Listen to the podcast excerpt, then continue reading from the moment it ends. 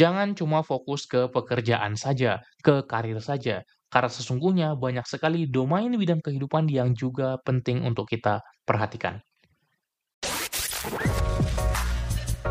Halo, selamat datang di podcast Cerita Pembelajar. Kamu akan mendengarkan cerita mengenai pengalaman, gagasan, dan pembelajaran. Season 19 Mindset Transformation. Mengubah pola pikir, mengubah hidup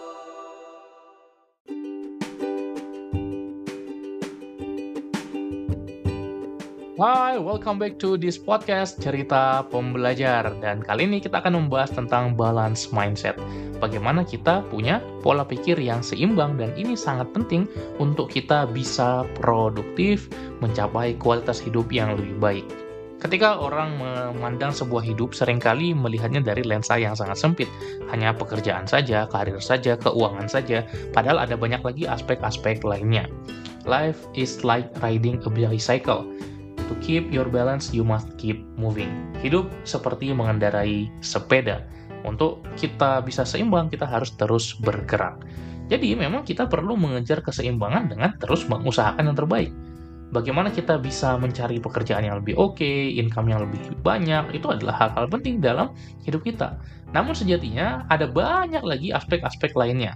Oke, okay, yang pertama of course pekerjaan atau karir kita. Yang kedua keuangan yang paling sering diperhatikan. Yang ketiga kesehatan fisik juga penting. Bagaimana kita punya sehat tubuh kita. Bagaimana menjaga tidur, menjaga makan, menjaga olahraga, gaya hidup itu juga penting karena kita ingin menikmati hidup yang kita miliki ya kan udah empat tadi yang kelima emotionality dan mental health dan karakter kita itu juga nggak kalah penting bagaimana kita sehat secara mental dan emosional ya kan yang keenam sosial bagaimana kita berinteraksi dengan orang-orang di sekitar kita. Kita punya teman yang banyak teman yang berkualitas atau enggak hubungan dengan keluarga penting. Kemudian yang ketujuh relationship hubungan dengan orang lain. Ini kan penting banget ya.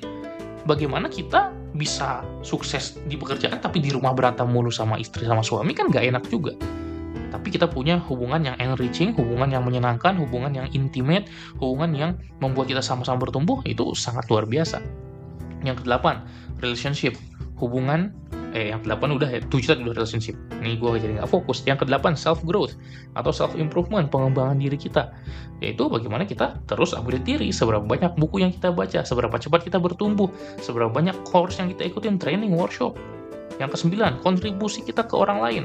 Kontribusi kita ke orang-orang di sekitar kita, bagaimana kita memberi, berdonasi, membantu orang, melayani orang.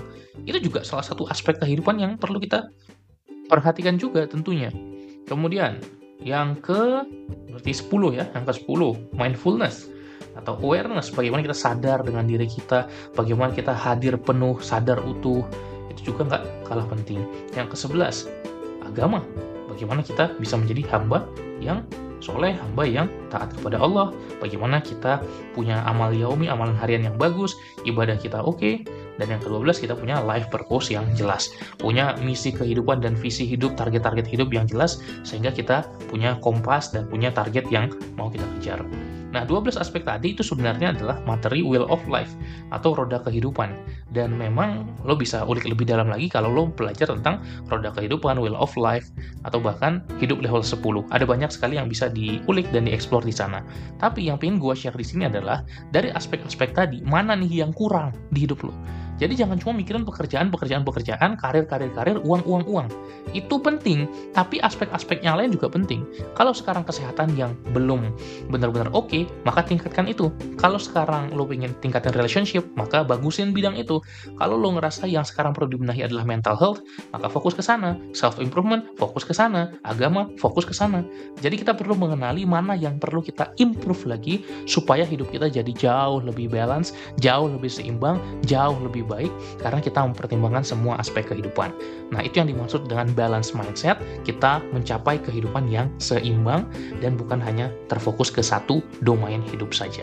Semoga bermanfaat dan episode berikutnya adalah episode terakhir dari season ini.